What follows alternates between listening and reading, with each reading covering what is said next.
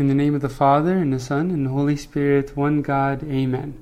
So we're continuing in the sacrament of the present moment. We're in chapter 5, section 2, which is titled Unjust Judgments.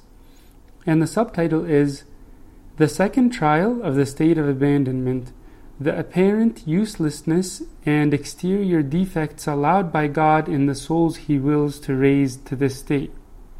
So, this is basically just about the trial of appearing useless or worthless while the soul's in this state. Because there's nothing externally apparent or great about its condition. There's nothing really evident about them, at least in the external sense. So they're judged to be useless by the world, but that's not actually the case in reality. Right? So he says some people in this state have external manifestations of their holiness, but most people in this state of abandonment have a sanctity that's hidden from the world and it's only known to God. Right? So they seem to have little to no external works. And he says, nothing is noticeable in them. Nothing is noticeable in them. So they basically appear ignorant or useless and have external defects or faults that people can see and as he puts it, God takes away everything but innocence in order that they should have nothing to rely upon but Him alone.